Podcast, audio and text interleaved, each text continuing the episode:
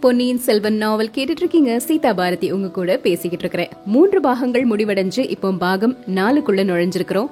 மூன்று பாகங்களும் தொடர்ச்சியா கேட்டுட்டே இருக்கிறீங்க. உங்களுடைய அன்பையும் ஆதரவையும் தெரிவிச்சுக்கிட்டே இருக்கிறீங்க. எல்லாருக்கும் மனமார்ந்த நன்றிகள். இப்போ நான்காவது பாகத்துல என்ன இருக்கு அப்படிங்கறத தெரிஞ்சுக்கலாம். ரொம்ப சுவாரஸ்யங்களும் விறுவிறுப்பும் திருப்பங்களும் நிறைஞ்ச ஒரு பாகம் இது. இதனுடைய பெயர் என்ன அப்படின்னு பாத்தீங்கன்னா மணிமகுடம். பாகம் நான்குல முதல் அத்தியாயம் கெடில கரையில் கெடிலம் அப்படிங்கிற ஒரு நதி. திருமுனைப்பாடி நாட்டை வளப்படுத்திய ரொம்ப ரொம்ப அழகான ஒரு நதி. ஐப்பசி மாசத்துல அந்த நதியில அப்படியே வெள்ளம் கரை புரண்டு ஓடும். அந்த வெள்ளத்தினுடைய ஓசை சுத்தி இருக்கிற எல்லா இடங்கள்லயுமே கேட்கும் அங்க மக்கள் நிறைய பேர் குளிச்சிட்டு இருக்காங்க நிறைய பேர் கரையோரமா நடந்து போயிட்டு இருக்கிறாங்க. திடீர்னு கெடில ஆற்றின் வெள்ளத்துல ஏற்படக்கூடிய அந்த சத்தத்தை விட அதிகமான ஒரு சத்தம் கேக்குது. இது என்ன சத்தம் திடீர்னு கேக்குது அப்படின்னு சொல்லிட்டு மக்கள் எல்லாரும் அந்த சத்தம் வந்த திசையை நோக்கி பாக்குறாங்க. அங்க முதல்ல ஒரு புழுதி படலம் மட்டும் தெரியுது. அப்புறம் யானை குதிரை பல்லக்கு பரிவட்டம் இந்த மாதிரி எல்லாம் சேர்ந்து வர்ற மாதிரி இருக்கு. கூடவே அந்த கட்டியக்காரர்களும் ஒரு முழக்கத்தை ஏற்படுத்திட்டே வர்றாங்க. என்ன முழக்கம் போடுறாங்க தெரியுமா? பன்னிரண்டு வயதில் போர்க்களம் புகுந்த வீராதி வீரர் வீரபாண்டியன் தலை கொண்ட கோப்பரகேசரி இரட்டை மண்டலத்தார் சொப்பனத்தில் கண்டு அஞ்சும் சிங்கம் தொண்டை மண்டலாதிபதி வடதிசை மாதண்ட நாயகர் மூன்று உலகமுடைய சுந்தர சோழ சக்கரவர்த்தியின் திருமகனார். ஆதித்த கரிகால சோழ மகாராஜா வருகிறார் பராக் பராக் பராக் அப்படின்னு சத்தங்களும் முழக்கங்களும் கேக்குது. இடி முழக்கம் மாதிரி குரல்ல எட்டு திசையும் எதிரொலி செய்யும்படி எழுந்த அந்த கோஷத்தை கேட்ட உடனே மக்கள் எல்லாருமே வேக வேகமா கரை ஏறி அந்த வீராதி வீரனை பார்க்கணும் அப்படிங்கிற ஒரு ஆவலோட கரை முழுக்க காத்துட்டு இருக்கிறாங்க. காத்துட்டு இருக்கும்போது மக்கள் அவங்களுக்குள்ள நிறைய விஷயங்களை பேசிக்கிட்டே இருக்கிறாங்க. இப்போ அவங்கள தாண்டி மூன்று குதிரைகள் போகின்றன. அந்த குதிரைகள்ல பாத்தீங்கன்னா ஒரு குதிரையில இளவரசர் ஆதித்த கரிகாலர் இருக்கிறாரு. இன்னொரு குதிரையில பார்த்திபேந்திரன் இருக்கிறாரு. இன்னொரு குதிரையில கந்தன் மாறன் இருக்கிறாரு. அந்த குதிரைகளுக்கு பின்னாடி ஒரு ரதம் போயிட்டே இருக்குது. மக்கள் எல்லாருமே இதை ஆச்சரியத்தோடவும் சந்தோஷத்தோடவும் பார்த்து ரசிச்சுக்கிட்டே இருக்கிறாங்க. அத்தியாயம் இரண்டு பாட்டனும் பேரனும். மூன்று குதிரைகள்லயும் ஆதித்த கரிகாலன் பார்த்திபேந்திரன் கந்தன்மாறன் மூன்று பேரும் போனாங்க அப்படின்னு பார்த்தோம் இல்லையா? பின்னாடி வந்த ரதத்துல உள்ள யார் இருந்தாரு அப்படின்னா திருக்கோவலூர் மலையமான். அந்த தாத்தா தான் இருக்கிறாரு. ஆதித்த கரிகாலனுடைய தாத்தா. அதாவது ஆதித்த கரிகாலனுடைய அம்மாவுடைய அப்பா. அவர் அந்த ரதத்துல இருக்கிறாரு. அந்த ரதத்துல இருந்து இறங்கி ஒரு அரச மரத்தடியில உட்கார்ந்து இருக்கிறாங்க அப்போ மலையமான் ஆதித்த கரிகாலனை கூப்பிட்டு கரிகாலா நான் இந்த இடத்துல இருந்து உங்ககிட்ட விடை பெற்றுட்டு திருக்கோவிலூர் போகணும்னு நினைக்கிறேன். போறதுக்கு முன்னாடி உங்ககிட்ட சில முக்கியமான விஷயங்களை பேசணும் அப்படிங்கிறாரு. ஆதித்த கரிகாலனும் திருக்கோவிலூர் மலையமானும் தனியா ஒரு இடத்துக்கு போய் பேச ஆரம்பிக்கிறாங்க. இப்போ பார்த்திபேந்திரன் கந்தன் மாறனை பார்த்து நல்ல வேளை இந்த கிழவரும் நானும் வர்றேன் வர்றேன்னு நம்ம கூடவே கடம்பூர் வரைக்கும் வந்துருவாரோன்னு நினைச்சேன். பாதியிலே போறேன்னு சொல்றது ரொம்ப நல்லதா போச்சு அப்படிங்கிறாரு. அதை கேட்ட உடனே கந்தன் மாறன் சொல்றாரு அப்படி மட்டும் இவர் தொடர்ந்து வந்தாருன்னா இதோ போகுதுல்ல ஆறு இந்த ஆத்துல தள்ளி விட்டு மூழ்கடிச்சிருவேன் அப்படின்னு. இப்படி அவங்க ரெண்டு பேரும் பேசிக்கிட்டு சிரிச்சுக்கிட்டு இருக்கிறாங்க. இங்க நம்ம தாத்தா திருக்கோவலூர் மலையமான் ஆதித்த கரிகாலன் கிட்ட பேசுறாரு. கரிகாலா ஒரு விஷயம் நான் உங்ககிட்ட சொல்லணும்னு நினைக்கிறேன். வெளிப்படையா நம்மளை எதிர்த்து நிக்கக்கூடிய பகைவர்கள் கிட்ட கூட நம்ம ரொம்ப பயப்பட தேவையில்லை. ஆனா சிநேகிதர்கள் மாதிரி நடிக்கக்கூடிய பகைவர்கள் கிட்ட ரொம்ப பயந்து தான் இருக்கணும். நீ இப்போ சிநேகிதர்கள் மாதிரி நடிக்கக்கூடிய பகைவர்கள் மத்தியில தான் போக போற. நீ எதுக்காக கடம்பூர் போற அப்படின்னு எனக்கு தெரியல. நான் வேண்டாம் அப்படின்னு தடுத்தாலும் நீ அதை கேட்க மாட்டேங்கிற. கண்டிப்பா போவேன் அப்படின்னு சொல்ற. ஏதோ ராஜ்யம் சம்பந்தமா தகராறு நேர்ந்துருச்சு அதை தீர்த்து வைக்க போறதுக்காக உன்னை அழைச்சிருக்கிறாங்க அப்படின்னு கேள்விப்பட்டேன். சம்புவரையன் மகள் ஒருத்தைய உன் கழுத்துல கட்டி விடுறதுக்காக உத்தேசிச்சு உன்னை அழைச்சிருக்கிறதாகவும் தெரியுது. ஆனா அவங்களுடைய உண்மையான நோக்கம் என்ன அப்படிங்கறது எனக்கு இன்னும் புரியல. உனக்கும் தெரிஞ்சிருக்க வாய்ப்பில்ல. உனக்கு பெண் கொடுக்கறதுக்கு இந்த தேசத்துல எவ்வளவோ மன்னர்கள் இருக்கிறாங்க. இந்த சம்புவரையன் மகள் தான் வேணும் அப்படின்னு அவசியம் இல்லையே. ராஜ்யத்தை உனக்கு பாதியும் மதுராந்தகனுக்கு பாதியும் பிரிச்சு கொடுத்து சமாதானம் செய்ய போறாங்க அப்படின்னு கேள்விப்படுறேன். இதுல என்ன சூது இருக்குமோ என்ன சூழ்ச்சி இருக்குமோ எனக்கு தெரியாது. எது எப்படினாலும் நான் உடனே திருக்கோவலூருக்கு போய் என்னுடைய பாதுகாப்பு படை எல்லாத்தையும் திரட்டிட்டு வந்து வெள்ளாற்றங்கரையில நான் தங்கிக்கிட்டு இருப்பேன். சம்புவரையர் அரண்மனையில் இருக்கும்போது உனக்கு ஏதாவது ஒரு சந்தேகம் தோணுச்சுன்னா உடனே எனக்கு சொல்லி அனுப்பு அப்படின்னு ரொம்ப தீவிரமா பேசிட்டு இருக்கிறாரு. எப்பவுமே வந்து வீட்டுல நமக்கு வயசானவங்க இருந்தாங்கன்னா அவங்க நிறைய அறிவுரைகள் சொல்லுவாங்க அவங்க நிறைய நமக்கு தெரியாத விஷயங்களை பத்தி ஆழமா யோசிப்பாங்க. பின்னாடி நடக்க போறத முன்னாடியே கணிச்சு சொல்லுவாங்க அந்த மாதிரி திருக்கோவலூர் மலையமான் ஆதித்த கரிகாலனுடைய தாத்தா. அவருக்கு கடம்பூருக்கு கரிகாலன் போறது சரியில்லை அப்படின்னு தோணுது. அதுக்காக இவ்வளோ அறிவுரைகளையும் அவர் மூச்சு விடாம சொல்லிட்டே இருக்கிறாரு. ஆனா ஆதித்த கரிகாலன் என்ன பண்றாருன்னு பாத்தீங்கன்னா தாத்தா பேசுறத சரியாவே கவனிக்காம அங்க தூரத்துல ஆற்றங்கரையில ஒரு மண்டபம் இருந்தது. அந்த மண்டபத்தையே பார்த்துட்டு இருக்கிறாரு. அத்தியாயம் மூன்று பருந்தும் புறாவும். அந்த மண்டபத்தை அப்படியே கை நீட்டி காட்டி தாத்தா அங்க பாருங்க அப்படின்னு சொல்றாரு கரிகாலன். மலையமான் அங்க பாக்குறாரு. என்னப்பா அங்க எதுவும் தெரியலையே அப்படின்னு சொல்றாரு. சரியா போச்சு. உங்களுக்கு கண்ணு சரியா தெரியறங்கிறது உண்மைதான். அங்க பாருங்க ஒரு பெரிய பருந்து ஒரு பெரிய ராஜாளி பறந்து வருது. அதோட கால்ல ஒரு சின்ன புறா அப்படியே சிக்கி தவிச்சுக்கிட்டு இருக்குது. அந்த புறாவை ராஜாளி கொல்லுது. புறாவின் உடம்புல இருந்து அப்படியே ரத்தமா வருது. புறா உயிருக்கு போராடிக்கிட்டு இருக்குது. பக்கத்துல பாருங்க இன்னொரு பெண் புறா அப்படியே பறந்து வந்து இந்த புறாவுக்காக உயிர் பிச்சை கேக்குது. ஆனா அந்த ராஜாளி இந்த பெண் புறாவை கொஞ்சம் கூட பார்க்கவே இல்ல. காதலனோட உயிரை காப்பாத்துறதுக்காக அந்த பயங்கர ராட்சசனோட அந்த பெண் புறா போராடுறதுக்காக போகுது. தாத்தா ராஜாளி மனசு இறங்கும்னு நினைக்கிறீங்களா? இறங்காது. ஒரு நாள் இறங்காது. இந்த மாதிரி எத்தனையோ புறாக்கள் அதை கொன்று தின்று கொழுத்து இருக்குது சண்டாள ராஜாளியே அந்த புறாவுக்கு உயிர் பிச்சை கொடு. இதோ உன்னை கொல்லறேன் பாரு அப்படின்னு கீழே கடந்த ஒரு கல் எடுத்து வீசுறாரு. திருக்கோவலூர் மலையமான் பாக்குறாரு. என்னாச்சு இந்த பையனுக்கு? எதுவும் புத்தி சுவாதீனம் இல்லாம போயிருச்சா? அப்படின்னு திகைப்போட பாத்துட்டு இருக்கிறாரு. திரும்பவும் கரிகாலன் தாத்தாவை பார்த்து என்ன தாத்தா பாக்குறீங்க அந்த கரை மண்டபத்துல எவ்வளவு அழகா சிற்பக்கலை செஞ்சு நான் சொன்ன எல்லாத்தையும் சிற்பமா செதுக்கியிருக்காங்க பாருங்க. ராஜாளியின் சிற்பம் எவ்வளவு அழகா இருக்கு? அதனுடைய கால்கள்ல அகப்பட்டுட்டு இருக்கக்கூடிய அந்த புறா எவ்வளவு அழகா இருக்கு அப்படின்னு அதை காட்டுறாரு. அதுக்கப்புறமா தான் புரியுது திருக்கோவிலூர் மலையமானுக்கு ஆதித்த கரிகாலன் ஒரு சிற்பத்தை தான் பாத்துட்டு இருக்கிறாரு அப்படிங்கிற விஷயம். ஆமா கரிகாலா நானும் கவனிக்கிறேன். ரொம்ப ஆச்சரியமான ஒரு சிற்பம் தான் இது அப்படிங்கிறாரு மலையமான். ஆதித்த கரிகாலன் சொல்றாரு நான் ஆச்சரியப்படல தாத்தா கோபப்படுறேன். அந்த சிற்பத்தை இப்பவே இடிச்சு தள்ளிடணும்னு ஆத்திரம் வருது. இவ்ளோ கொடூரமான சிற்பத்தை அமைச்சவன அதிகமா புகழ்ந்து பாராட்டுறது கூட எனக்கு பிடிக்கல அப்படிங்கிறாரு. தாத்தாக்கு ஆச்சரியமா போச்சு. கரிகாலா இது என்ன விந்தை? உன்னுடைய வைர மனசு எப்படி இப்படி இழகி போச்சு? ராஜாளி பறவையை கொன்று திங்கிறதுங்கிறது அதன் இயற்கை. சிங்கராஜா ஒரு ஆட்டுக்குட்டி கிட்ட இரக்கம் கொள்ள ஆரம்பிச்சா அது சிங்கமே இல்ல அதுவும் ஆடாதான் மாறிடும். சிம்மாசனத்துல வீட்டிருந்து அரசு புரிய ஆசைப்படுறவங்க பகைவர்களையும் சதிகாரர்களையும் கொன்றுதான் ஆகணும் அப்படிங்கிறாரு தாத்தா. ஆதித்த கரிகாலன் சொல்றாரு தாத்தா நீங்க சொல்றதெல்லாம் சரிதான். ஆனா அந்த பெண் புறா அப்படி தவிக்கிறத பார்த்ததுக்கு அப்புறமா ராஜாளிக்கு இறக்கம் வர வேண்டாமா? பெண்ணுக்கு இறங்கி ஆணை விடுதலை செய்ய வேண்டாமா? நீங்களே சொல்லுங்க. உங்க பகைவன் ஒருத்தனை நீங்க கொல்ல போகும்போது அவனோட காதலி குறுக்க வந்து புருஷனுக்காக உயிர் பிச்சை கேட்டா என்ன செய்வீங்க? உங்க மனம் இறங்காதா? அப்படின்னு கேக்குறாரு. அதுக்கு தாத்தா சொல்றாரு அப்படி ஒரு பெண் குறுக்க வந்தா அவளை என்னுடைய இடது கால்னால உதைச்சிட்டு என்னுடைய பகைவனை கொல்லுவேன். கரிகாலா அதை பத்தி சந்தேகமே இல்ல. பகைவர்களை எப்பவுமே நம்ப கூடாது அவங்க தொழுற மாதிரி இருக்கும். ஆனா அவங்க தொழுகின்ற அவங்களுடைய கைகள்லயும் அழுகின்ற கண்கள்லயும் கூட ஆயுதம் வச்சிருப்பாங்க. ஆண்களின் கண்ணீரை விட ரொம்ப ரொம்ப அபாயமானது பெண்களின் கண்ணீர். பெண்களின் கண்ணீருக்கு மனசை இழக வைக்கக்கூடிய சக்தி அதிகம். அப்படி மனசை இழக விட்டுறவனால இந்த உலகத்துல பெரிய காரியம் எதையுமே சாதிக்க முடியாது. பதில் எதுவும் பேசாம இது அப்படியே கேட்டுட்டே இருக்கிறாரு ஆதித்த கரிகாலன். அப்புறம் தாத்தா சொல்றாரு கரிகாலா நான் வேணும்னா உன் கூட கடம்பூர் வரைக்கும் வரட்டுமா துணைக்கி? அப்படின்னு. எனக்காக இவ்வளவு தூரம் பயப்படுறீங்களா? என்ன அவ்வளோ கையாலாகாதவன் அப்படின்னு நினைச்சிட்டீங்களா? அப்படின்னு கேக்குறாரு கரிகாலன். இல்ல தம்பி இல்ல. நீ எவ்ளோ வீராதி வீரன் அப்படின்னு எனக்கு தெரியும்.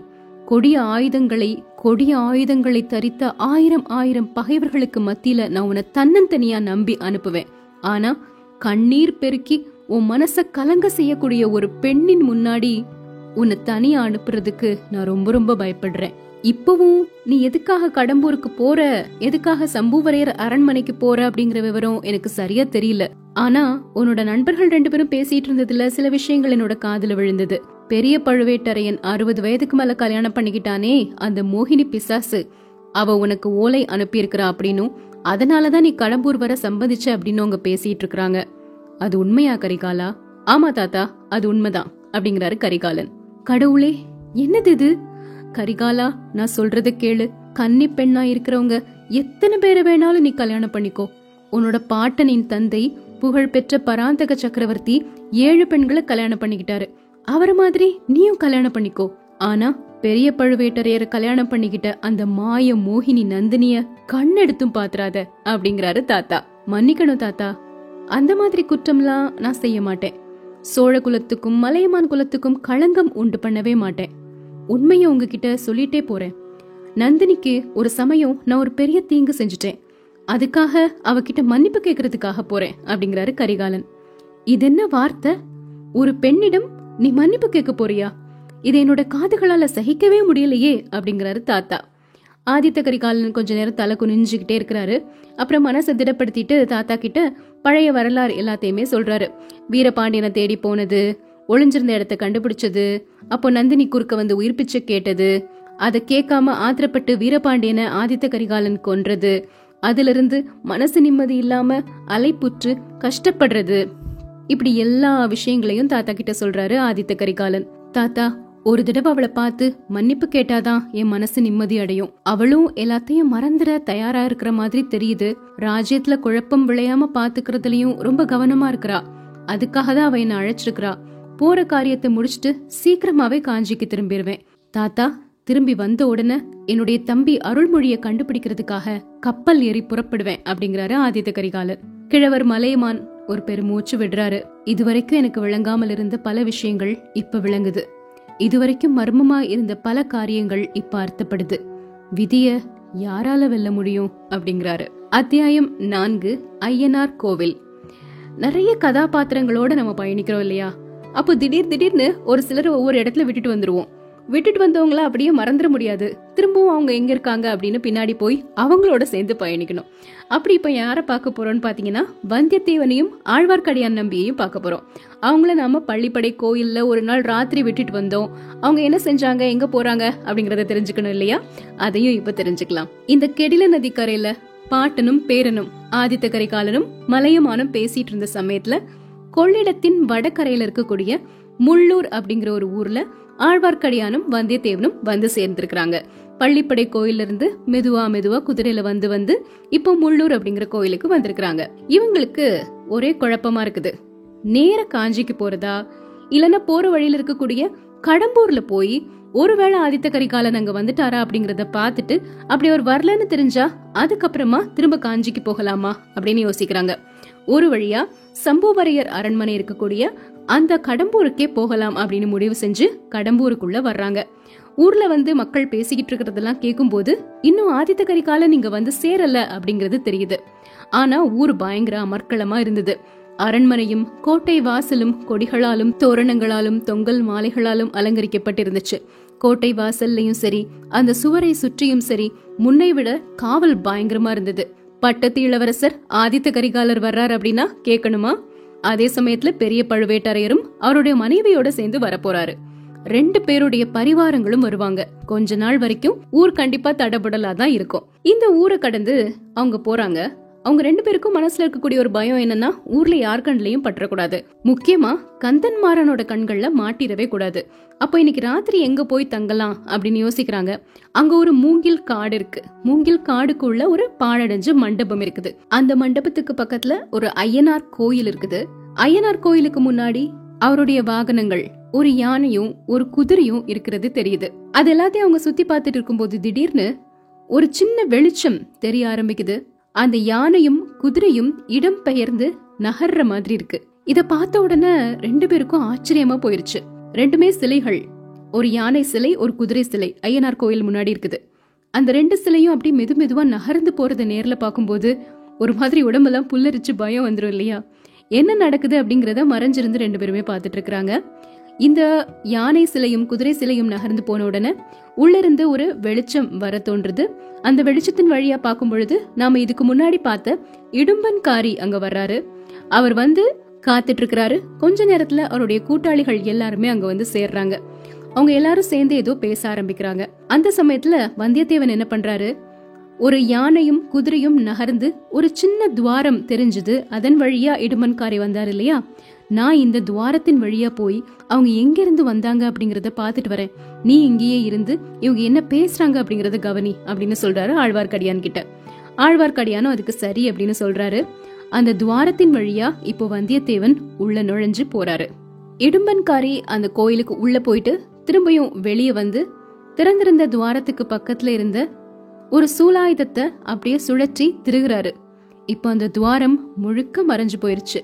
அப்படி ஒரு துவாரம் இருந்தது அப்படிங்கறதே யாருக்குமே தெரியல. இடுமன்காரி திரும்பவும் கோயில் கிட்ட வந்து உட்காரும் பொழுது ரவிதாசன் சோமன் சாம்பவன் அப்படிங்கிற அந்த கூட்டாளிகள் வீரபாண்டியனின் ஆபத்து உதவிகள் எல்லாருமே வந்து சேர்ந்துட்டாங்க. எல்லாரும் சேர்ந்து பேச ஆரம்பிக்கிறாங்க. தோழர்களே நம்ம விரதம் நிறைவேறக்கூடிய சமயம் நெருங்கிருச்சு அப்படிங்கிறாரு ரவிதாசன். இப்படிதான் ஆறு மாசமா நெருங்கிருச்சு நெருங்கிருச்சுன்னு சொல்லிட்டே இருக்கிறோம் அப்படிங்கிறாரு இன்னொருத்தர். ஆறு மாசமா அந்த நாள் நெருங்கி வந்துட்டே இருந்தது. இப்போ விரல் விட்டு எண்ணக்கூடிய நாட்கள் தான் இருக்குது. ஆதித்த கரிகாலன் காஞ்சியை விட்டு கிளம்பிட்டான். திருக்கோவலூர் கிழவன் அவனை தடுத்து நிறுத்துறதுக்காக நிறைய முயற்சி செஞ்சான். ஆனா பலிக்கவே இல்ல. சரி வழியில வேற யாராவது தடுத்து நிறுத்திட்டாங்கன்னா? ஆதித்த கரிகாலன் முன் வச்ச கால எப்பவுமே பின் வைக்க மாட்டான். இனி யார் தடுத்தாலும் கேட்க மாட்டான் அப்படிங்கிறாரு இடும்பன்காரி. அவனோட சகோதரி சொல்லி அனுப்பிய செய்தி அவன்கிட்ட போய் சேர்ந்துருச்சுன்னா? அது எப்படி போக முடியும்? செய்தி கொண்டு வந்த வாலிபனை தான் காட்டில் கட்டி போட்டுட்டு வந்துட்டோமே அப்படிங்கிறாரு. நல்ல கட்டி போட்ட. இன்னைக்கு காலையில் கொள்ளிட அவனை நான் பார்த்தேன். அவன் கூட நமது இன்னொரு பகைவனும் சேர்ந்திருக்கிறான். அது யாரு? அந்த போலி வைஷ்ணவ வேஷதாரி தான். இதை கேட்ட உடனே அந்த இடும்பன்காரிக்கு கோவமா வந்துருச்சு. கண்டிப்பா நாம ஜாக்கிரதையா இருக்கணும். அவங்க ரெண்டு பேரும் ஆதித்த கரிகாலனை சந்திக்காம நாம தடுக்கணும். சரியா போச்சு. கையில் அகப்பட்டவனை அங்கேயே ஒரு வழியா தீர்த்திருக்கலாம். ராணி எதுக்காக அவனை உயிரோட விட சொன்னானே தெரியல அப்படிங்கிறாரு இன்னொருத்தர் அந்த கூட்டத்துல இருந்து தோழர்களே அது எனக்கும் அப்ப புரியாம தான் இருந்தது. அதுக்கப்புறமா தெரிஞ்சுக்கிட்டேன். ராணி என்னையும் மிஞ்சிட்டா அப்படிங்கறத ஒத்துக்கிறேன். ரொம்ப முக்கியமான ஒரு நோக்கத்தோட தான் வந்தியத்தேவனை உயிரோட விட சொல்லியிருக்கிறா ராணி. நீங்க இப்ப அதை தெரிஞ்சுக்க தேவையில்லை. கொஞ்ச நாள்ல உங்களுக்கே தெரிஞ்சிரும். வந்தியத்தேவனை பத்தி எந்த கவலையும் வேண்டாம். ஆனா அந்த வைஷ்ணவனை பார்த்தா கொஞ்சம் கூட தயங்காம உயிரை வாங்கிட்டு வேற காரியத்தை பண்ணுங்க அப்படின்னு சொல்றாரு ரவிதாசன். கேக்குறதுக்கே பயங்கர பயமா இருக்கு இல்லையா? இப்ப அடுத்தது ஐந்தாவது அத்தியாயத்துல என்ன இருக்குங்கிறத பார்க்கலாம். பயங்கர நிலவரை. ஒரு துவாரத்துக்குள்ள வந்தியத்தேவன் நுழைஞ்சு போறாரு. கொஞ்ச படிகள் தான் இறங்கியிருக்கிறாரு. அப்புறம் சமதரையா இருந்தது. கொஞ்சோண்டு வெளிச்சம் தெரிஞ்சது. பத்து பதினஞ்சு அடி போறாரு. ஏதோ ஒரு வண்டி சக்கரம் சுத்துற மாதிரி ஒரு சத்தம் கேட்டது. அப்புறம் பயங்கரமான இருள் கவிழ்ந்து முழுக்க வந்தியத்தேவனை முழுங்கிருச்சுன்னே சொல்லலாம். சம்பந்தம் இல்லாத காரியங்கள்ல தலையிடக்கூடாதுன்னு எத்தனையோ தடவை தீர்மானிச்சோமே அப்படிங்கறத நினைச்சு பாக்குறாரு வந்தியத்தேவன். இந்த எண்ணங்கள் வந்த உடனே காலோட வேகம் கொஞ்சம் கொஞ்சமா குறையுது. திரும்பி போயிடலாம் அப்படின்னு நினைச்சு வந்த வழியே திரும்பி பாக்குறாரு படிகள் எல்லாம் தெரியுது. ஆனா மேல இருந்த துவாரத்தை காணல. தடவி தடவி பாக்குறாரு பயனே இல்ல. யாரும் மேல இருந்து அந்த துவாரத்தை மூடி இருக்கணும். வந்தியத்தேவனுக்கு வேர்த்து விறுவிறுத்து போயிருச்சு. ரொம்ப பரபரப்போட அந்த மூடப்பட்ட துவாரத்தை திறக்கிறதுக்காக முயற்சி செய்யறாரு எவ்வளவு முயற்சி செஞ்சும் அதை திறக்கவே முடியல. இங்க மூச்சு முட்டுற மாதிரி உடம்புல வேர்த்து கொட்டுற மாதிரி நின்னுட்டு இருக்கிறத விட கொஞ்ச தூரம் போய் பார்க்கலாம். என்னதான் இருக்குதுங்கிறத கண்டுபிடிக்கலாம். துணிச்சலா இறங்கிட்டோம். இந்த சுரங்க வழி எங்கதான் போகுதுங்கிறத கண்டுபிடிப்போமே அப்படின்னு நினைச்சு அந்த சுரங்க பாதைக்குள்ள அப்படியே நடக்க ஆரம்பிக்கிறாரு. கீழே சமதர அப்படின்னாலும் அது ஒரு மாதிரி கரடு முரடா இருந்தது. பாறைய கொடைஞ்சு அந்த பாதாள வழியை அமைச்சிருக்கிறாங்க. அந்த வழி எங்க போய் சேரும் அப்படின்னு கொஞ்சம் கொஞ்சமா கணிக்க தொடங்குறாரு. அநேகமா கடம்பூர் சம்புவரையர் மாளிகைக்குள்ளதான் இந்த பாதை போய் முடியணும். அந்த மாளிகையில எங்க போய் முடியும்? ஒருவேளை பொக்கிஷ நிலவரையில போய் முடியலாம். அப்படி இல்லனா அரண்மனை பெண்கள் இருக்கக்கூடிய அந்த புறத்துல போய் முடியலாம். என்ன காரணம்னா ஏதாவது ஒரு பேரபாயம் ஏற்படக்கூடிய காலங்கள்ல அரண்மனையில இருந்து ஓடி தப்பிக்க வேண்டிய சந்தர்ப்பம் நேர்ந்துச்சுன்னா அந்த பாதைகளை உபயோகிக்கிறவங்க முக்கியமா அரண்மனையில் இருக்கக்கூடிய பெண்களை தான் அப்புறப்படுத்தணும் அப்படின்னு நினைப்பாங்க. அதனால இந்த பாதைகள் அந்த புறத்துல தான் பொதுவா போய் முடியும். இல்லனா பொக்கிஷங்கள் எல்லாம் எடுத்துட்டு போகணும் அப்படின்னு யோசிப்பாங்க. அதனால சுரங்கப்பாதைகள் பொக்கிஷ நிலவரையிலையும் கொண்டு போய் முடியலாம். இந்த பாதையிலிருந்து இடும்பன்காரி வெளியே வந்ததுனால கண்டிப்பா இது பொக்கிஷ நிலவரையிலிருந்து வரக்கூடிய சுரங்கப்பாதையாகத்தான் இருக்கும் அப்படின்னு யோசிக்கிறாரு. சுரங்க வழியில நடக்க ஆரம்பிச்சு ஒரு சில நிமிடங்கள் தான் உண்மையிலே ஆகிருந்தது ஆனாலும் ரொம்ப இருட்டு இருந்ததுனால ரொம்ப நேரம் நடக்கிற மாதிரி தெரிஞ்சது. காத்து போறதுக்கு வழியே இல்லாம மூச்செல்லாம் திணறுது. வேர்த்து கொட்டுது. மேல இருந்து திடீர்னு ஒரு குளிர்ந்த காற்று அடிச்சுது. வியர்த்து விறுவிறுத்து மூர்ச்சை அடையக்கூடிய நிலையில வந்திருந்த வந்தியத்தேவனுக்கு அந்த காத்து ஒரு புத்துயிர் தந்தது. அண்ணாந்து பார்க்கும்போது ஒரு சின்ன வெளிச்சம் தெரிஞ்சது. சில பேச்சு குரல்களும் கேட்டது. அதை வச்சு பார்க்கும்போது அது அரண்மனையின் மதில் சுவர் அப்படிங்கறது தெரிஞ்சது. அதன் வழியா சுரங்கப்பாதையில காற்று புகுந்து வர்றதுக்கு ஏற்பாடு செஞ்சிருக்கிறாங்க. ஆனா காற்று மட்டும்தான் உள்ள வர முடியுமே தவிர மனிதர்கள் கீழே இறங்குறதுக்கோ மேலே ஏறுறதுக்கோ அங்க எந்த ஒரு வசதியுமே இல்ல. சரி ஒரு வழியா கடம்பூர் அரண்மனைக்குள்ள வந்துட்டோம் அப்படிங்கிற ஒரு எண்ணம் அந்த குளிர்ந்த காற்று வந்த உடனே வந்தியத்தேவனுக்கு வந்தது. ஒரு புத்துயிர் வந்துச்சு அப்படின்னே சொல்லலாம். சுரங்கப்பாதை போய் முடியக்கூடிய இடம் இன்னும் கொஞ்ச தூரத்துல தான் இருக்கும். அது பொக்கிஷ நிலவரையா இருக்குமா? பெரிய பழுவேட்டரையர மாதிரி சம்புவரையரும் நிறைய முத்துக்களும் பவளங்களும் ரத்தினங்களும் வைரங்களும் தங்க நாணயங்களும் சேர்த்து வச்சிருப்பாரா? அப்படி நினைச்சிட்டே இருக்கும்போது திடீர்னு காலில் ஏதோ ஒன்று தட்டுப்படுது. அது படிக்கட்டு அப்படிங்கிறது தெரியுது. அந்த படிக்கட்டில் ஏறின உடனே ஆஹா பொக்கிஷ நிலவரையே கண்டிப்பாக பார்க்க போகிறோம் அப்படி இல்லைன்னா பெண்கள் வசிக்கக்கூடிய அந்த புறத்துக்கு போவோம். ஆனா அந்த புறத்துக்குள்ள போனா ஆபத்து தான். கந்தன்மாரனோட தங்கை மணிமேகலை அந்த கரு நிறத்து அழகி அவங்க இருப்பாளே. ஒரு சமயம் அவளை கல்யாணம் பண்ணிக்கணும் அப்படிங்கிற ஆசை கூட எனக்கு இருந்துச்சு. அப்படின்னு நினைச்சு அந்த இருட்டுக்குள்ள அவரே சிரிச்சுக்கிறாரு. அந்த புறத்துல பெண்கள்லாம் இருப்பாங்க. திடீர்னு அவங்க முன்னாடி நான் போய் நின்னா அவங்க என்ன செய்வாங்க? அப்படின்னு நினைக்கும் போது திரும்பவும் அவருக்கு சிரிப்பு வருது. சிரிச்ச அடுத்த நிமிஷம் அவருடைய உடம்பெல்லாம் ரத்தம் உறைஞ்சு இதய துடிப்பே நின்னு போற அளவுக்கு ஒரு பயங்கரமான தோற்றம் தெரியுது. நூறு நூறு கொள்ளி கண்கள் அவரை உத்து பாக்குது. அந்த கண்கள் எல்லாம் பயங்கரமான காட்டு மிருகங்களோட கண்கள். முதல்ல ஏற்பட்ட பயத்துல வந்த வழியில திரும்பி ஓடிடலாம் அப்படின்னு யோசிக்கிறாரு. ஆனா பின்னாடி வழிய காணும். மேல் படியில கால் வச்ச உடனே ஏதோ சத்தம் வேற கேக்குது. சுரங்க வழி தானா மூடிருச்சு போல. ஆனா இது என்ன கோரமான பயங்கரம்? இவ்ளோ காட்டு மிருகங்களும் இங்க காத்துட்டு இருக்குதே வேங்கை புலிகள் சிறுத்தைகள் சிங்கங்கள் கரடிகள் காட்டெருமைகள் ஓநாய்கள் நரிகள் காண்டாமிருகங்கள் ரெண்டு யானைகள் இத்தனை மிருகங்கள் இருக்குது. இதெல்லாம் என் மேல பாய போகுதா? பாயறதுக்காக ஆயத்தமா இருக்குதே. ஏன் இன்னும் பாயல? இது என்னது? இங்க ஒரு முதல கிடக்குது. வாய பிளந்து கோரமான பற்களை காட்டிக்கிட்டு இருக்குது.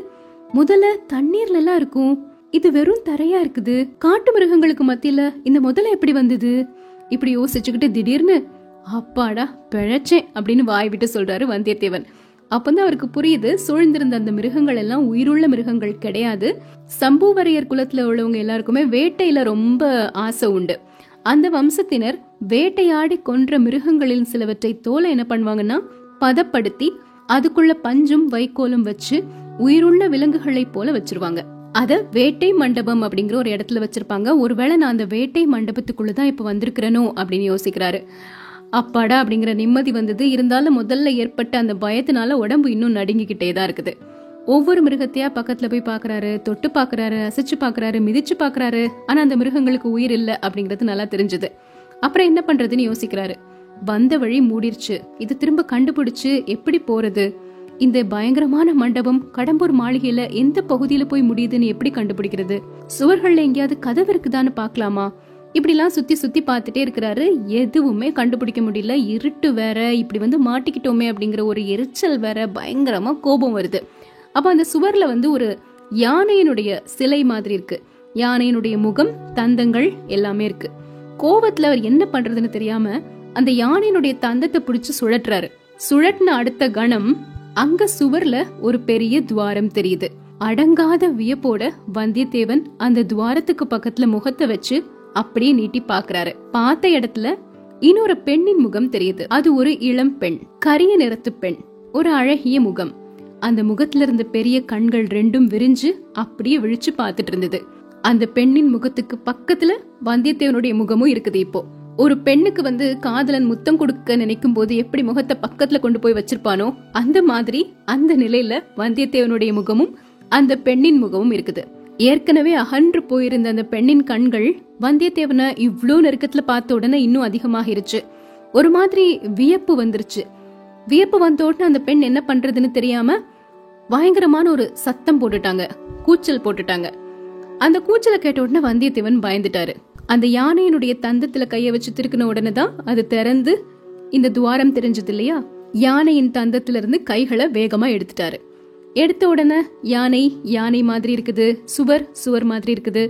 துவாரம் இருந்த இடமே தெரியல. அதுல தென்பட்ட அந்த பெண்ணையும் இப்ப காணல. சில்வண்டின் ரீங்காரம் மாதிரி அந்த பெண்ணின் கூச்சல் சத்தம் வந்தியத்தேவனின் காதுகளை துளைச்சிட்டு போச்சு. வந்தியத்தேவனோட நெஞ்சு இன்னும் படபடத்துட்டே இருக்குது.